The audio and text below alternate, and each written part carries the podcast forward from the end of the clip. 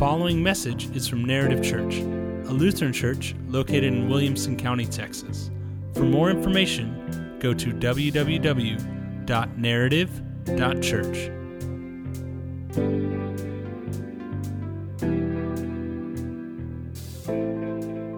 Well, I've been looking forward to sharing this message with you folks at Narrative today. I want to start off by sharing with you some words written by the late biographer Alexander Whyte, He's what he said. He said, We hang some very heavy weights on some very thin wires. And he's right about that because our human inclination is to hang the heavy weight of our happiness and hope on some very thin wires. There's the wire of pleasure so that we say, if I can just get out of town for the weekend, or if I can just get to the beach for a week this summer, or if I can just get on that long planned vacation, then I'll be happy. And when you've done it all, you're no closer to happiness than you were before. Snap goes the wire.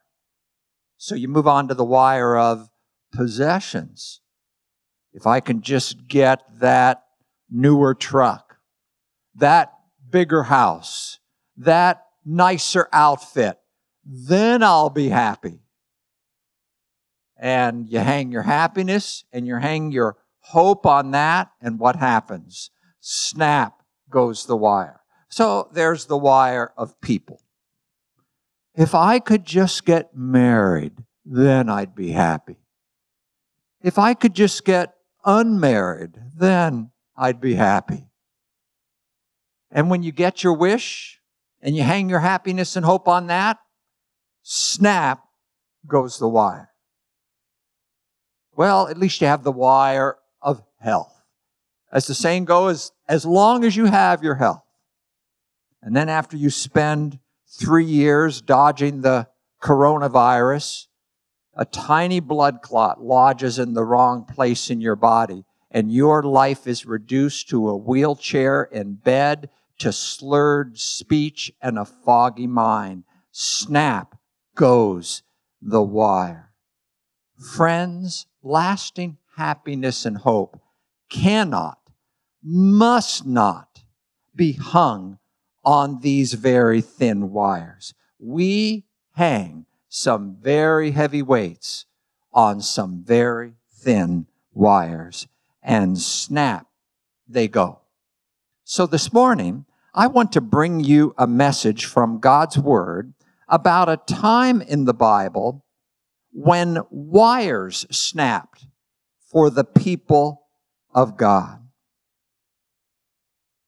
A few weeks ago, Pastor Ted asked me to preach a message this morning on my favorite Bible story. When he made that request of me, my first thought was this so many stories, so little time. But I had a Bible story pop into my mind pretty quickly. And as I prayed about it, I sensed that this is the Bible story that the Lord wanted me to share with you today and talk about. And it's quite a Bible story. It's a time when the wire snapped for the people of God and their king named Jehoshaphat. And there are some powerful lessons for us in this biblical story. So, uh, if you brought your Bible with you today, you can turn to Second Chronicles chapter 20. We're also going to project these scriptures up on this biblical story up on the screen a few verses at a time. Uh, let me give you, to start off, a little background on King Jehoshaphat. You see, for many years, the people of God in Judah, the people of Judah, had been ruled by a, a series of wicked, ungodly kings. And then God finally raised up a good and godly king named Jehoshaphat. In fact, Jehoshaphat was one of the best kings that ever ruled the people of God. So what happened is the people of Judah began to move forward spiritually. They started to experience revival and renewal by the power of the Holy Spirit. And as so often happens, when you start moving forward spiritually, you're going to be attacked. You're going to end up in a battle. Some kind of adversity, some kind of difficulty, some kind of disappointment, some difficult circumstances are going to come pounding into your life. And this is just what happened to the people of Judah as they started to move forward. And it will happen to you. And it will happen to narrative as a church. When you start moving forward, adversity, difficulty, disappointment, battle will come your way. It happened to the people of Judah. Let's start with verses 1 and 2 of Second Chronicles chapter 20. Look at verses 1 and 2. After this, the Moabites and the Ammonites with some of the Meunites came to make war on Jehoshaphat. Some men came and told Jehoshaphat, a vast army is coming against you from Edom, from the other side of the sea. It is already in Hazazon Tamar, that is En Gedi. Snap went their wire. And this is right where some of you might be right now. And if you're not here right now, I'll tell you this, you will be sooner or later when your wires start to snap. When some disappointment, some setback, some seemingly unchangeable situation, or some unexpected difficulty comes your way. But when your wires snap and happiness and hope begins to slip away, there are two things that God wants you to do. And we see both of these two things in Second Chronicles chapter 20. Here they are. First of all, when your wires start to snap, God wants you to look to the Lord in everything. I'll say it again. Look to the Lord in everything. Now I want you to say that out loud with me. Say it. Look to the Lord in everything. Say it again. Look to the Lord in everything. I had you repeat that because you know what your natural tendency is. When a problem comes into your life, when wires snap and suddenly adversity is in front of you, difficulty, trouble, what do you do? You tend to focus on that think about that, obsess about that, concentrate on that. When God says, look to the Lord in everything. And this is just what Jehoshaphat did. He chose to look to the Lord, not so much the problem. Let's look at the next two verses, verses three and four. Verses three and four say, Alarmed, Jehoshaphat resolved to inquire of the Lord. And he proclaimed a fast for all Judah. The people of Judah came together to seek help from the Lord. Indeed, they came from every town in Judah to seek him. Jehoshaphat didn't complain. He didn't whine. He didn't moan and groan. He didn't obsess out on the problem. No, he and the people of Judah began to pray and seek God in the midst of the problem. And this is still what God calls his people to do today. It's what he asks you to do today. That when trouble comes and your wires snap, you seek him in prayer. You pour your heart out to him. You inquire of the Lord. You listen to him for what he wants to say to you. You look to the Lord in everything. Because when you look to the Lord in everything, when your wires snap, four things are going to happen. Four things that will be a tremendous help to you. And you see these four things right here in Second Chronicles chapter 20. First of all, when you look to the Lord in everything, you are going to realize God's perfect power. This is what happened to Jehoshaphat Look at verses 5 and 6, the next two verses. Then Jehoshaphat stood up in the assembly of Judah and Jerusalem at the temple of the Lord in the front of the courtyard and said, O Lord, God of our fathers, are you not the God who is in heaven? You rule over all the kingdoms of the nations. Power and might are in your hand, and no one can withstand you.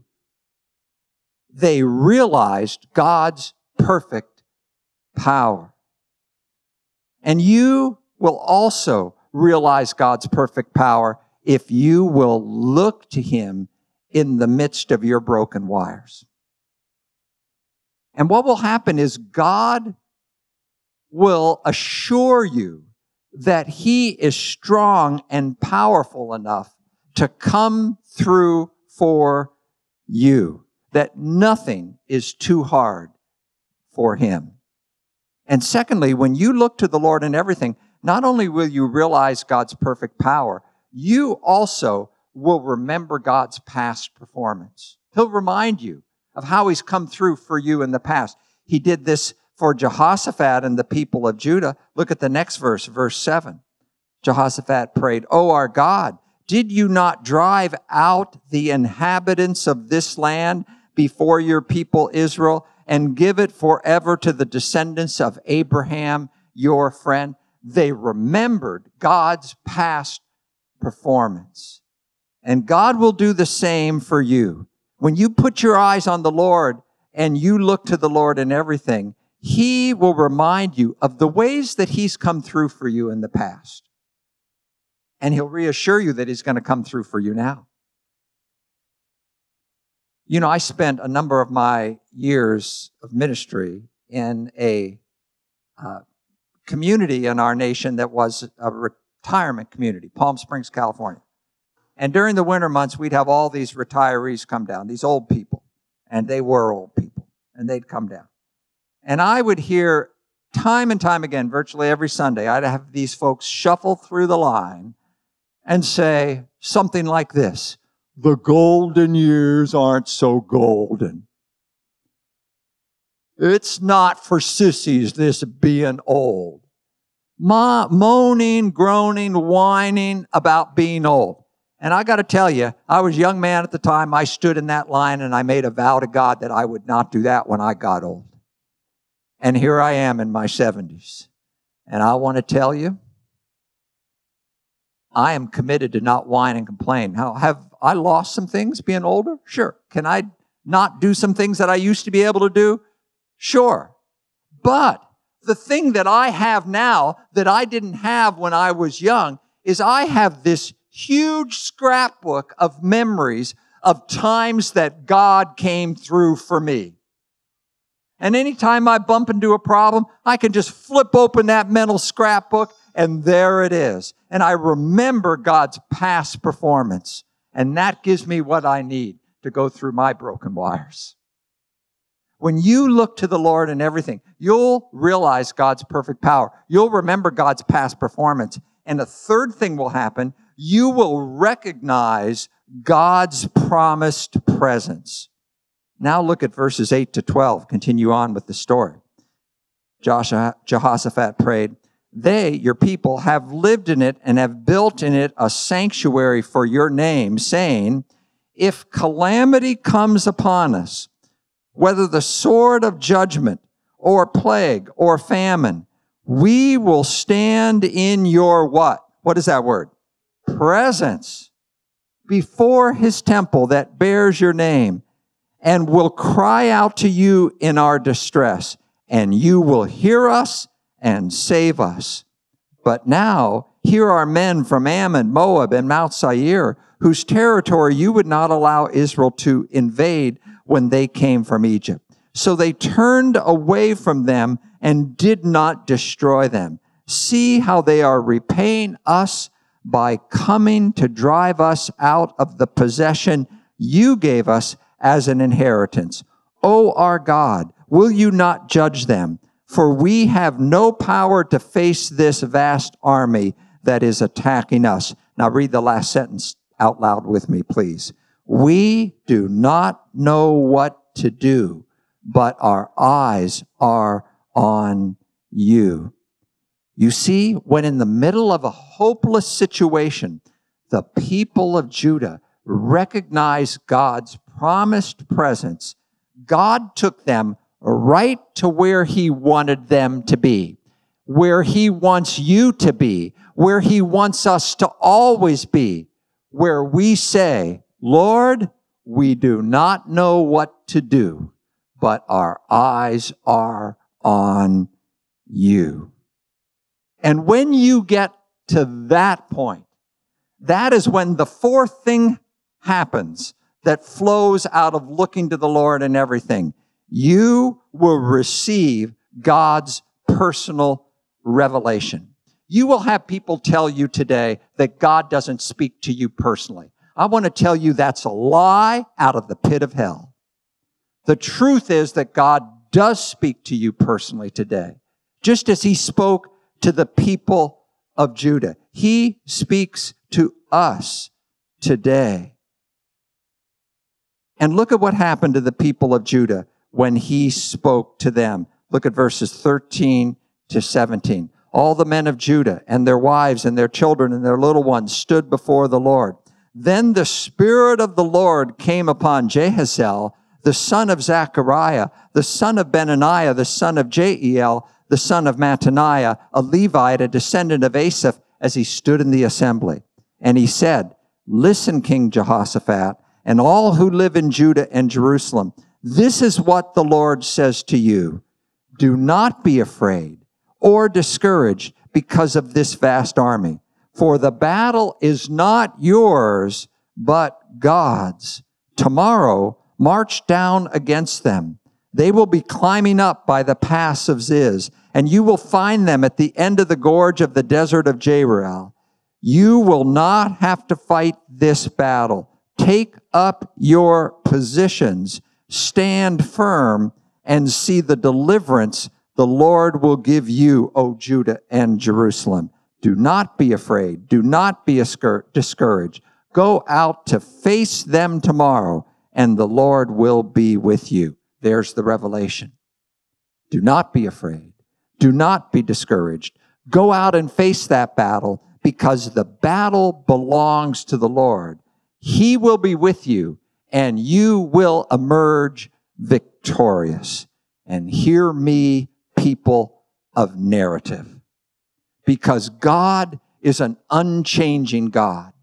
And Jesus Christ is the same yesterday, today, and forever. The secret to an unshakable hope and an unfaltering happiness is to look to the Lord in everything. In a broken and hurting world, Jesus Christ is the one and only wire that never snaps. Sooner or later, pleasure, possessions, people, health will all let you down and will threaten to take your happiness and hope down with them. But Jesus Christ is absolutely dependable. On Him at Calvary's cross hung the sins of the whole world, including your sins and mine, and yet He did not break. So what God is saying to the people of Judah in verse 17, He says to you and me, did you hear those words? He said, take up your position. And that's what I say to you on behalf of Jesus Christ today. Take up your position. And what is your position? Well, look at the next verse, verse 18. Jehoshaphat bowed down with his face to the ground, and all the people of Judah and Jerusalem fell down in worship before God. They worshiped God. They looked to Him. They listened to Him. That's the position God wants you to take. That when trouble comes, you prioritize in your life. In good times and in hard times, you always prioritize worship and prayer. Let prayer permeate your life. One of the first things you ought to do in the morning, you're getting ready for your day, and you know the drill, don't you? The shaving, the prissing up, getting ready. Think how much time you spend getting ready for the day. You need to sit down before God and talk with Him about your day. Commit your day to Him in prayer. And then as you move through the day, keep up a running dialogue with God. This is what the Bible means by praying without ceasing. And, and, and let prayer be for you as you move through your day. As you start it, move, and then move through your day. Let your prayer be not you just asking things of God. That's fine to ask Him. But you need to practice listening prayer, where you listen for thoughts and impressions from the Holy Spirit that God will put in your heart so that you can experience what the scripture says. Whether you turn to the left or the right, you will hear a voice behind you saying, This is the way. Walk in it. Let prayer permeate your life and prioritize worship in your life. Prioritize worshiping with God's people on the Lord's day. And I want to say to you, to all who hear this message, this is really an important thing. And people have gotten, gotten thrown off by COVID. A lot of folks stopped worshiping God regularly on COVID and they, and, and they said, oh, I can sit home and watch it on TV. And yes, we thank God that that's available and that that option is there. But God wants you, if you're physically able to, He wants you to be in the community of believers worshiping Him, connecting with Him. Because I'll tell you this, you can look at your computer screen all day long and it's never going to ask you how your week was. It's never going to put its hand on your shoulder and say, let me pray for you. It's never going to give you Holy Communion. You need to be in the community of believers to experience that. Prioritize that in your life. And just don't prioritize Sunday morning worship. Prioritize praying regularly and, and worshiping God, encountering God in worship throughout the week, gazing at the beauty of the Lord. You know what technology has done for us today is technology has turned us into people who spend a lot of time scrolling, gazing just quickly, right? Just a quick glance. Oh, I, I don't, I'm not interested in that one just, just kind of skimming. We're really good at scrolling, skimming, glancing. And this has impacted our ability to gaze at the beauty of the Lord. We tend to glance, scroll, skim with God. And God doesn't want that. And you know, as, as digital natives who have spent the last 20 years holding cell phones in our hands, we need to renegotiate our relationship with technology and make sure we unplug enough to plug into God.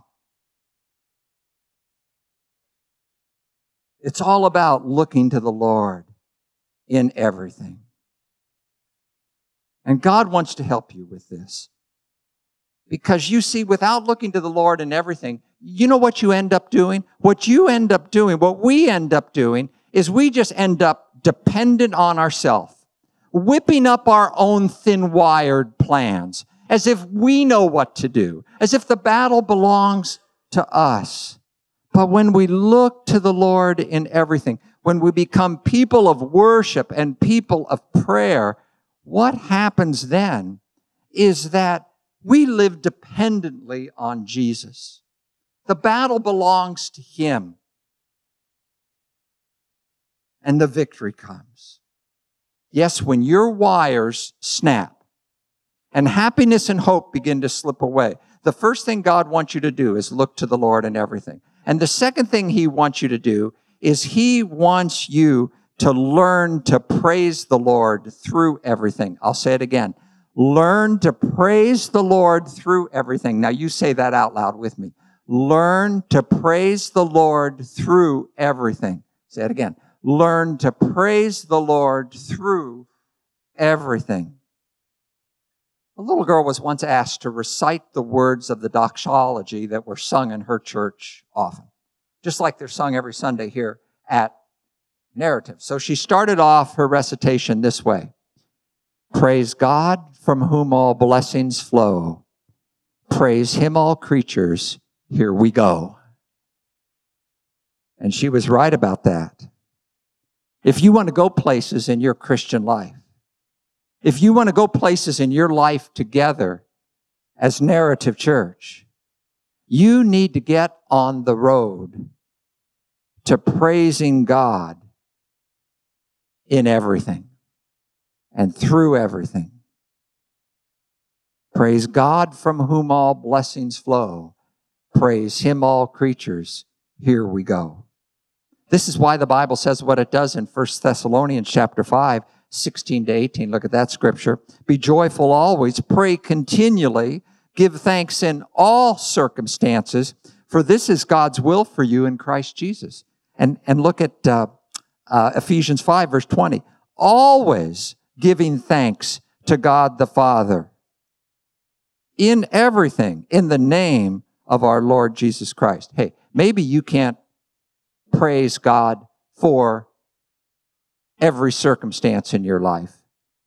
But I'll tell you this you can praise God in every circumstance.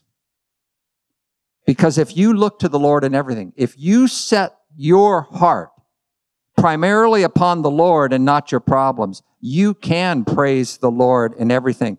And your attitude and your agenda will be set by Christ, not your circumstances. And that's one of the most powerful things that can happen to you in your life. I preached my first sermon 48 years ago this year. And I brought with me this morning my notes from that first sermon. Here they are, 48 years ago. And you know what I wrote at the bottom of this sermon? Last page of the notes. Here's what I wrote. You see that little bit of penciled handwriting? Here's what I wrote Confidence in Christ not circumstances. Where are you putting your confidence? Where are you putting your hope and happiness? In your circumstances or in your Savior, Jesus Christ? You look to the Lord in everything and start praising Him through everything. And your attitude and your approaches in life will be determined by Christ, not your circumstances. And here's something I want you to remember. Don't forget this. It's a choice to rejoice. It really is a choice to rejoice. It's a choice to start to say, I'm going to praise God in my circumstances. I'm going to set my heart on all the blessings that I have in Him. It's a choice for you to turn off your television set, for you to sign off your Facebook page, for you to shut down your phone and start to take some time to play some worship music and sing praise and honor to your God and Savior, setting your heart upon Him. It's a choice to stop talking about your problems and start naming before your God the blessings that you have from Him and thanking Him for those things. And when by God's grace you make that choice, I want to tell you that that's when praise starts to bring blessing into your life. Because praise has a way of turning crosses into crowns. Praise has a way of turning burdens into blessings. Praise has a way of turning defeats into victories and weakness into strength. Because we know that Jesus Christ is God. He is in control. He is absolutely dependable. Nothing and no one can withstand him. He is powerful and always working everything that happens to us in our life for good for us. So we don't need to live in fear and defeat. We can live in faith, in hope, and in victory. This is just what happened to King Jehoshaphat and the people of Judah. When they looked to the Lord in everything and they started praising the Lord through everything, God turned the situation around He broke through and he did something new. Look at the remaining part of the story, verses 19 to 26, starting with verse 19. Then some of the Levites from the Korahites and the Kohathites stood up and praised the Lord, the God of Israel, with a very loud voice. Early in the morning, they left for the desert of Tekoa. As they set out, Jehoshaphat stood and said, Listen to me, Judah and people of Jerusalem. Have faith in the Lord your God, and you will be upheld. Have faith in his prophets, and you will be successful. In essence, he said, Look to the Lord in everything. After consulting the people, Jehoshaphat appointed men to sing to the Lord and to praise him for the splendor of his holiness as they went out at the head of the army. Do you, do you see that? He didn't send the army out first. He sent who out first? The choir. Praise before power.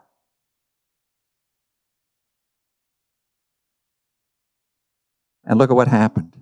And as they went out at the head of the army saying, give thanks to the Lord for his love endures forever. As they praised God for everything, this is what took place.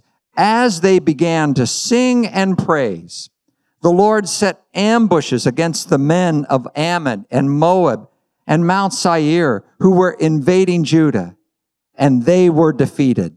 The men of Ammon and Moab rose up against the man of Mount Seir to destroy and annihilate them. And after they finished slaughtering the men from Seir, they helped to destroy one another. When the men of Judah came to that place that overlooks the desert and looked toward the vast army, they saw only dead bodies lying on the ground. No one had escaped. So Jehoshaphat and his men went to carry off their plunder and they found among them a great amount of equipment and clothing and also articles of value, more than they could take away. There was so much plunder that it took three days to collect it. On the fourth day, they assembled in the valley of Beracah. Beracah is the Hebrew for praise, where they praise the Lord. And this is why it is called the valley of Beracah to this day. Or to put it another way, when you enter God's presence with praise, He enters your circumstances with power. When you enter God's presence with praise, He enters your circumstances with power. This is true for your life, and it's true for narrative.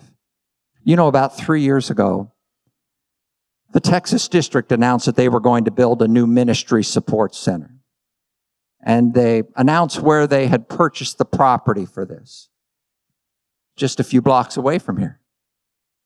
And the Holy Spirit just put on my heart one morning while I was praying that I was supposed to go down to that property and walk on that property and pray for what was going to happen on that property. So that day I went down there, and that started me going down to that piece of property week after week after week. I walked that property in snow and ice and in the depths of the summer. And finally, they started building on that property. But before they started building, I was walking on that property one day, and clear as a bell, I had come into my mind that Narrative Church was going to be on that property one day. I'd never even been to Narrative. That's why I first came to Narrative. I said, I better get over to this church and see what's going on because they're going to be at this property. And I looked you up and found out you're really close to that property, just blocks away. And I have, and then they started to build that building. I have spent hours walking, prayer walking in that building. When they were, when they got the drywall up before they put the texture on, I brought my pencils and I just wrote scriptures all over those walls inside that building. And I would always take time when I, once I was able to get in the building, I'd always take time to pray in this space where I know that narrative would be one day worshiping and using that space. And I started writing scriptures in that space with narrative on my heart. I wrote three scriptures on there that I prayed time and time again. I wrote them on the floor in permanent marker. So they're always going to be there. I realize there'll be carpet over that or something one day, but they're there now and they will be. Here are the three scriptures. These are verses for narrative. First verse, you said it, you read it this morning. Psalm 105, verse 4. Look to the Lord. Look to the Lord. Always do this narrative. Look to the Lord and his strength. Seek his face always. That's an important word for you. Hey, I started off my ministry planting a church. I know what it's like to plant a church. Is it easy? It's not easy. A lot of wires break in the process. Amen? It's not easy. But I'll tell you this. If you look to the Lord in everything, He will give you the strength you need.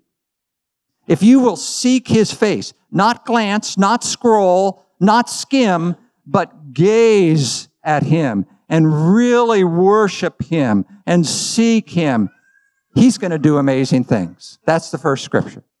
Second scripture I wrote a long time ago is from Second Chronicles chapter 20.